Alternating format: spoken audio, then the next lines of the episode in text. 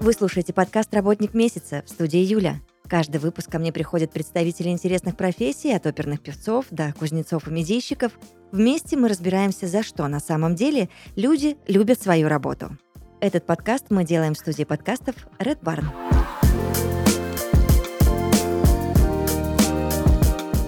В подкасте «Работник месяца» Елена Колпакова, руководитель команды запусков новых проектов «Профиланс Групп». Елена, здравствуйте. Здравствуйте. Я рада тому, что у нас с вами есть время для того, чтобы поговорить э, практически обо всем.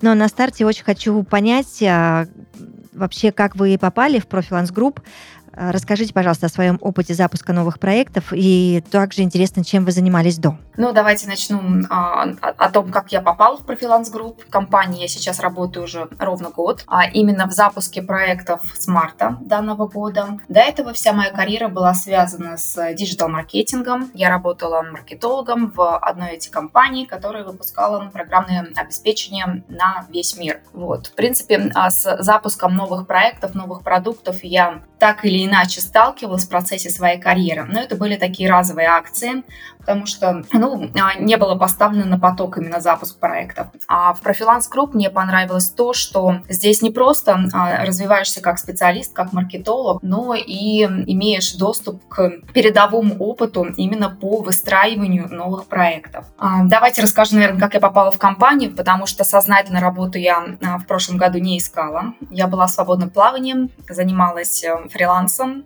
разработкой и продвижением сайтов. И буквально вот что-то мне как-то взгрустнулось. Пошла на всем известный сайт по поиску работы, и буквально 5 минут, и меня очень зацепили проекты компании и миссия – освобождать время для важного. Я решила, ну, чем пытка не пытка, откликнусь, а там посмотрим, что дальше будет. Ну и вот в итоге попала и осталась надолго. И за год из маркетолога вот перешла уже в руководителя а, команды запуска. О, как шустренько у вас все получилось. Да, видимо, долго запрягала. Понятно. Хорошо. И давайте выясним вообще, что такое команда запусков и чем она занимается, потому что боюсь, что не все мы до конца осознаем, что же это за процесс такой. Но поскольку я филолог, лингвист по образованию, я люблю говорить метафорами, поэтому вот запуск нового проекта, нового продукта, наверное, можно прекрасно сравнить с рождением ребенка и воспитанием его до года, до того момента, как он самостоятельно сможет пойти. По временным пропорциям примерно то же самое, только, конечно, не 9 месяцев и, и далее. Вот. Но мы очень долго готовимся к запуску проекта, потом тестируем его на небольшой группе, на большом трафике и уже э, делаем все возможные действия для того, чтобы проект был самостоятельным и пошел дальше э, развиваться уже без нашего участия. Вот, если говорить про команду запуска в нашей компании, то она образовалась э, после нашей офлайн сессии в Стамбуле в этом году. Мы очень долго размышляли над тем, как будет развиваться наша компания, представляли, к чему мы хотим прийти через 10, 15, 20 лет и так далее. И вот основным пунктом в нашем стратегическом планировании было именно видение множества проектов. То есть если сейчас у нас в компании 5 проектов и там несколько на запуске, то мы хотели прийти к цифре 100 проектов в разных нишах, в разных э, странах. Вот такие амбициозные цели. Это очень круто. Ну, я всегда аплодирую стоя таким командам, потому что э, всегда полагала, что границ не существует, и можно масштабироваться до вселенских каких-то историй. И когда это получается, это прям супер классно. Вообще, объясните мне, да, Лен... это здорово, очень заражает. Да, да, согласна. Объясните мне, пожалуйста, зачем вообще запускать новые проекты? Потому что, ну, наверное, кто-то подумает сейчас, ну, есть же хорошо работающие старые. Да, есть хорошо работающие старые, но это все как бы до поры до времени, потому что а, основное правило тех же инвестиций, да, не кладите все яйца в одну корзину. Здесь, наверное, играет такую роль, как диверсификация, которая является основным постулатом антихрупкости компании. То есть, чтобы быть устойчивыми э, к экономическим факторам, очень важно э, развиваться в разных сферах. То есть, если сейчас э, в компании преобладает доход только от одного проекта, и если что-то с этим проектом, например, в ближайшей перспективе происходит, то, соответственно, нет компании, нет проекта. А тем самым, чем больше проектов, тем больше возможностей противостоять экономическим факторам, особенно в нашей стране. Это да. Ну и хочется, да, привести пример того же самого Илона Маска, а, который, когда продал PayPal, стал долларовым миллиардером, и вроде бы все, можно было спокойно успокоиться, да, пойти на пенсию, купить себе домик э, и заниматься чем угодно. Но тут, видимо, а, больше амбиции сыграли роль, что а, человеку недостаточно просто э, завершить одно дело и дальше никуда не пойти. Ну вот у нас, наверное, руководитель очень похож по амбициям на Илона Маска, что э, мы хотим развиваться вместе с ним в разных сферах. Я правильно понимаю, Лен, у вас, наверное, в вашем запасе словарном нет слова «невозможно» да? Да, да. Я представляю, вот вы сидите, руководитель команды запуска новых проектов, и к вам же может прийти руководитель и сказать, Лен, вот так вот будем делать. И там же может быть все что угодно. И вы же говорите, да, конечно, сейчас попробуем и сделаем. Нет, я не соглашусь. Мы как бы идеи руководителя тоже все фильтруем. У нас есть да? воронка идей, да, и у нас даже идеи нашего руководителя проходят по строгому отбору, и в запуск попадают только те проекты, которые доказывают свою экономическую эффективность в будущем а, и максимально изучены на момент э, соответствия product market fit. Да? То есть если мы видим в идее перспективу, что mm-hmm. она в последующем найдет своих, свою аудиторию и будет достаточно прибыльной, мы берем ее запускать. Понятно, вы такие хитренькие ребята. Все с вами ясно. Хорошо. А, пожалуйста, расскажите мне, а, есть ли специальная методология запусков в вашей компании? Да, методология есть. Я бы сказала, что она была выстрадана а, путем пробы и ошибок, потому что, как мы все, наверное, любим делать все и сразу. И вот у нас в компании долгое время проекты делали, как бы, делаем сразу, строим завод, да. Никакого тестирования спроса, никакого там предварительного анализа, прогнозирования, оценки рисков. Вот, сейчас мы все ретроспективно посмотрели, что делали неправильно, а, набрались опыта, почитали все возможные источники, посоветовались с экспертами и а, сделали определенную методологию запуска, где мы очень большую роль отводим именно подготовительному этапу. То есть mm-hmm. мы максимально изучаем все, что можно по проекту. Конкурентов, предыдущий опыт, были ли а, такие проекты уже и как они а, сейчас себя чувствуют. А, смотрим, какие всевозможные ограничения могут быть со стороны стороны а, каких угодно структур да, по данному проекту. Просчитываем прибыль с различными способами. В общем, у нас вот подготовка к проекту, к запуску занимает минимум месяц. И это неспроста, это очень полезно, потому что когда уже приходит клиент, у нас есть э, арсенал оружие, так можно сказать, да, э, мы готовы к любому бою практически. Слушайте, ну это тоже высший пилотаж, потому что я всегда говорю, аналитики никто не отменял. И прежде чем ворваться в какое-то приключение, нужно оглядеться по сторонам. Да, после того, как мы закрыли несколько проектов в этом году, а, стало понятно, что продолжать вот так, как было, больше нельзя. Нужно что-то менять. И что-то менять — это вот именно больше, наверное, американский образ э, запуска проектов вносить в наше общество. Сейчас, конечно, очень мало э, проектов, которые вот по американской модели, по Lean Startup запускаются, где постоянно какие-то пивоты совершаются, тестирование гипотез, э, максимальный разбор обратной связи пользователей. Вот у нас в России, наверное, привыкли вот по какому-то плану следовать, аврал, аврал, там, тушим пожар, тушим пожар. Хорошо, Лен, а расскажите мне подробнее о ваших клиентах, для кого вы запускаете новые проекты. Ой, честно говоря, у нас сейчас очень такая разношерстная аудитория. А, у нас нет такого, что у нас вот какой-то один тип клиентов, и мы для них постоянно какие-то новые проекты придумываем. Наоборот, мы идем здесь от идеи, а, что идея есть, аудиторию как бы под нее мы подберем. Вот. Ну и все наши проекты связаны, миссией нашей компании, мы транслируем везде, где только можно, мы освобождаем людям время для главного. То есть все, что не нравится делать людям, все, что занимает у них э, огромное количество времени и ресурсов, мы берем на себя, делаем опыт взаимодействия максимально комфортным, так, чтобы люди могли потом инвестировать время в общение с близкими, а, в какие-то хобби, самообразование, саморазвитие. Вот. Эм, поэтому у нас сейчас проекты и для B2C сектора, и даже есть проекты для B2B сектора. Например, площадка по кросс-маркетингу «Закройся». То есть мы соединяем партнеров между собой, тем самым освобождаем маркетологам кучу времени для того, чтобы они занялись какими-то более интересными процессами в их работе. Я, может быть, сейчас задам какой-то некорректный вопрос, вы сможете или не отвечать на него, или поспорить со мной. А, но э, скажите, вот все ваши детские проекты, да, у вас любимые? Или вы можете mm-hmm. выделить как, как, какие-то проекты, сказать, Юля, это просто сказка была? Ой, Ну, наверное, как у любой матери не бывает нелюбимых детей, да, э, просто каждому ребенку разные отношения, вот. Ну, на самом деле, да, относишься к этому как к детям, э, взращиваешь все и э, очень болеешь душой, когда что-то не получается. Но в запусках проектов еще очень важно вовремя остановиться. Если видишь, что как бы не взлетает, потенциала нет, лучше перестать заниматься проектом, сразу решение передать дальше и уже перейти на более другую интересную интересную идею, которая потенциально перейдет в какого-то там будущего единорога.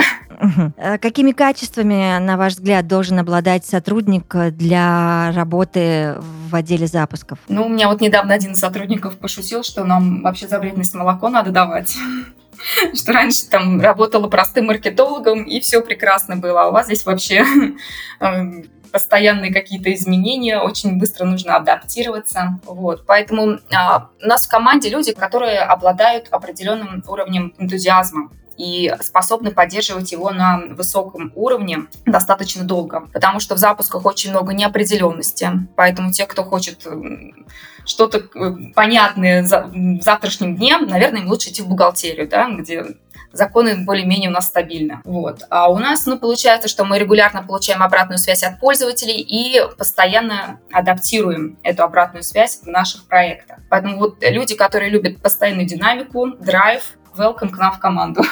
У нас сейчас, кстати, да, новые вакансии открылись. Так, а, а еще какие скиллы должны быть у специалиста прокачаны? А, ну, смотрите, у нас работают э, люди, которые, наверное, мастера на все руки. Там из серии нужно написать текст, окей, пишем текст, э, там прототипируем лендинг э, без проблем, настраиваем трафик, а еще мы можем и менеджерами поддержки поработать, чтобы собрать обратную связь от пользователей. То есть вот такие универсальные солдаты, наверное, у нас в команде больше преобладают. Это хорошо. Ну, мне кажется, их трудно искать, да? Трудно искать, да. Нужно обладать, опять же, определенным, наверное, набором а, личностных качеств, э, быть открытым к новому, вот иметь, наверное, эту жажду до знаний, до нового опыта а, и просто постоянно генерить идеи, видеть возможности. Лена, у меня вот дальше к вам такой многослойный вопрос, но я очень хочу, чтобы вы мне тоже на него подробно ответили. А я так понимаю, что у вас удаленная команда. Да, да, мы разбросаны по России и странам зарубежья. Угу.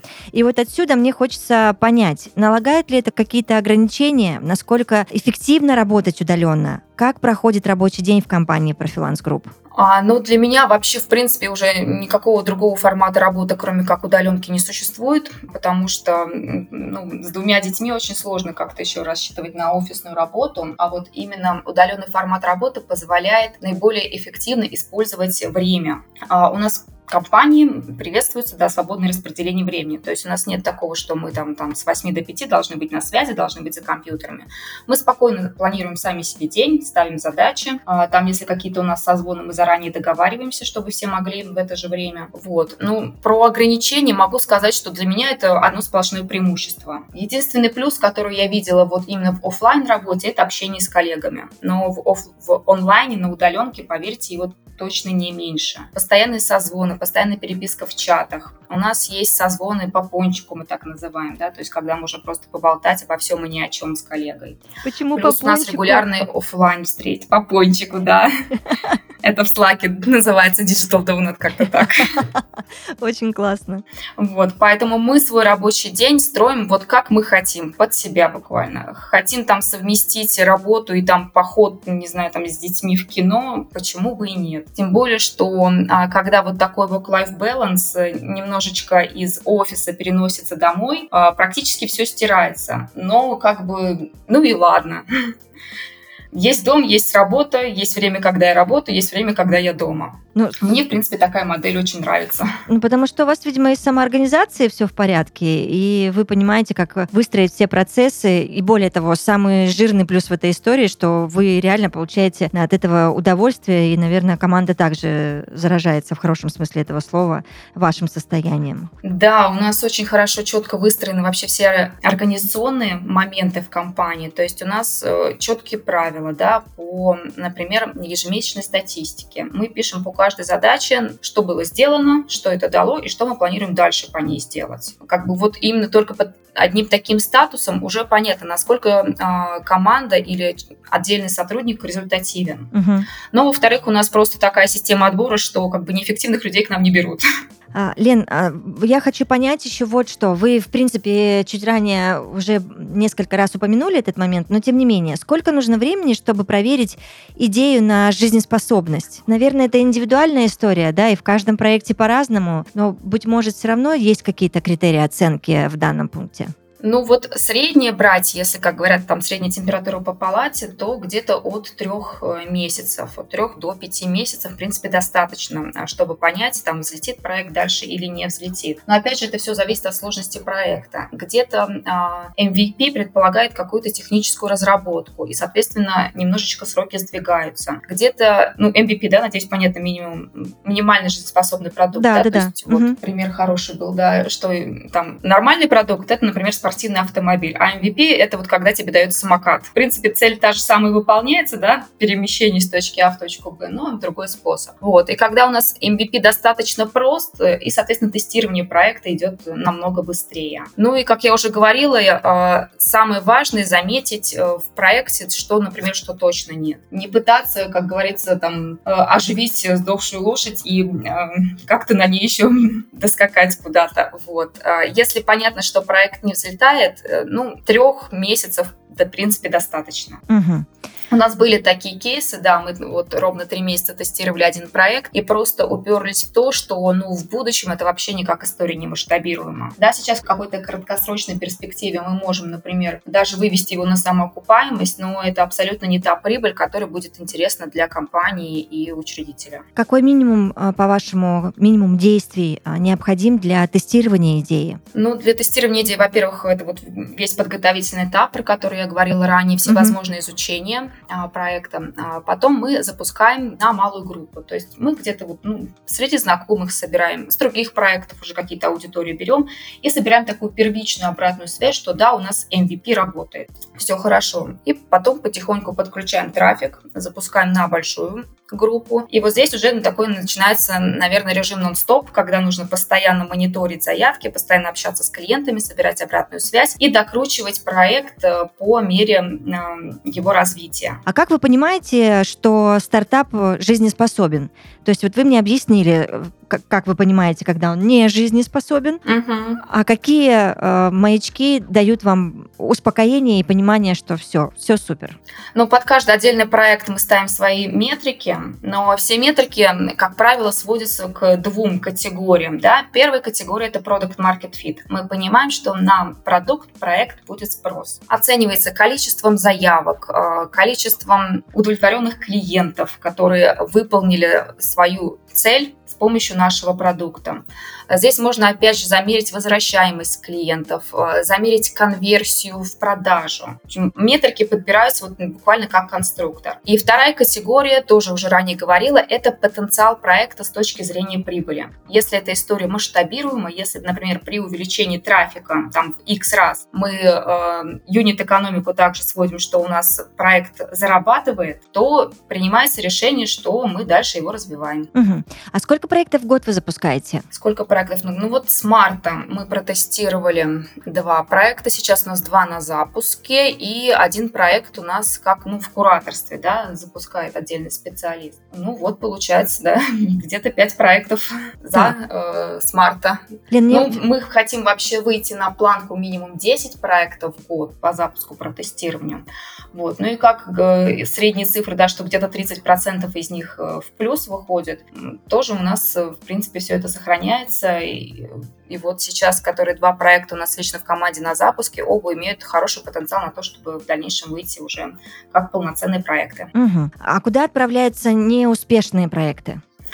Неуспешные проекты. Есть три, наверное, варианта, куда мы можем их отправить. Во-первых, проекты, которые а, ну, показали какие-то финансовые результаты, мы стараемся продать. А, компания у нас существует давно, более 10 лет, и таких проектов уже там достаточно много, у которых была и аудитория своя, и определенные финансовые показатели по прибыли. Вот. Они у нас все сейчас на продаже. А проекты, которые вот в принципе, ну понятно, да, что вряд ли кто-то купит, просто отправляем в чулан идей. Есть еще третья группа проектов, которые такие проекты на будущее. Например, а, проекты по а, инфобизу. Мы немножечко опоздали с ними в свое время, но понимаем, что в дальнейшем при по мере наращивания а, узнаваемости компании такие проекты в принципе могут еще и быть успешными. Поэтому мы их так бы консервируем и надеемся, что очень они нам пригодятся в будущем. Угу. А, давайте поступим дальше вот каким образом. Я хочу, чтобы вы рекомендовали, наверное, всем тем, кто собирается заняться запуском новых проектов, скажем, пять советов начинающим стартаперам от Елены Колпаковой. Ой, ну давайте пять. Могу тут вообще лекцию на час прочитать, но попробую ограничиться пятью. Хотите десять? Первый, наверное... Давайте как пойдет.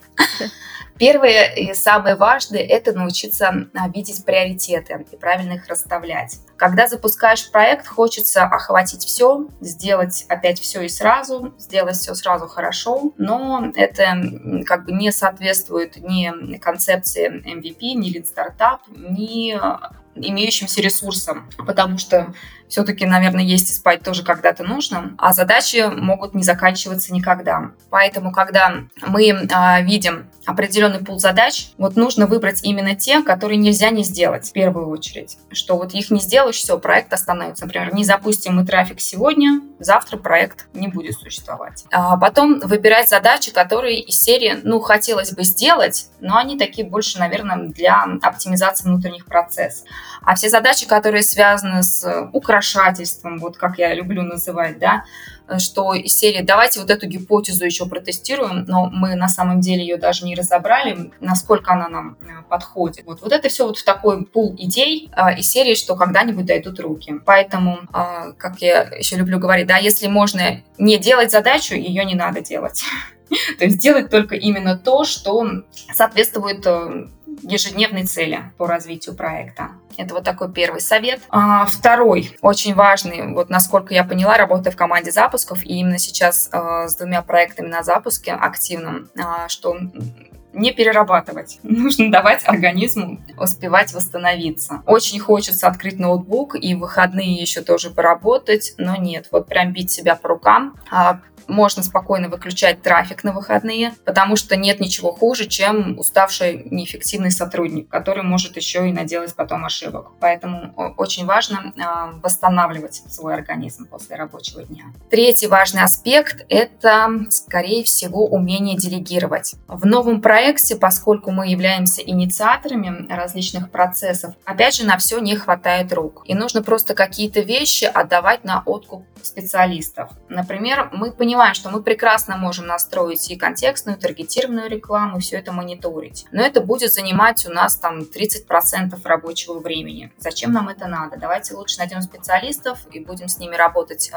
на долгосрок по всем проектам. Вот, и просто делегировать вот эту часть работы и иногда просто вмешиваться, контролировать, смотреть, там, предлагать какие-то идеи. Вот. Далее наверное, важно определить на берегу метрики, которые, опять же, вот я говорю, будут э, говорить об успешности проекта. Потому что, ну, когда не знаешь, куда бежишь и чего хочешь добиться, ну, сложно как-то планировать свой маршрут. Поэтому, если мы говорим, например, про прибыль, например, там от 5 миллионов в месяц, мы рассчитываем потенциал проекта и тестируем его в том ключе, чтобы понять, сможет ли проект в будущем приносить данную прибыль или нет нет. Вот. Ну и, наверное, а, очень важный момент а, по новым проектам – это риск-менеджмент. В России тоже не любят его делать, насколько я поняла. У нас не любят как-то говорить про всевозможные риски и ограничения, с которыми может столкнуться проект. Но, по сути, а, когда проект сталкивается, это вот называется пожар, обрал и все что угодно. Когда мы делаем риск-менеджмент, мы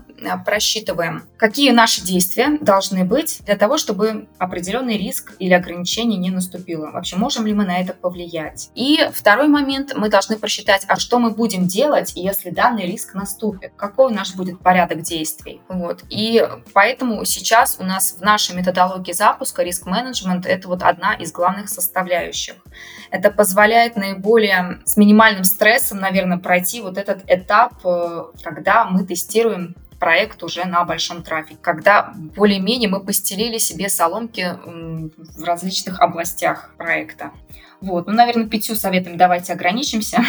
Вы замечательная, я благодарю вас а, за этот открытый и честный разговор. Вот и уверена, что этот эпизод подкаста «Работник месяца» будут переслушивать не раз. Тем более, что вы дали столько ценной информации. Спасибо вам большое. Будем на связи. До, свидания. В подкасте «Работник месяца» Елена Колпакова, руководитель команды запуска новых проектов «Профиланс Групп». Мы обязательно услышимся. Пока. Пока.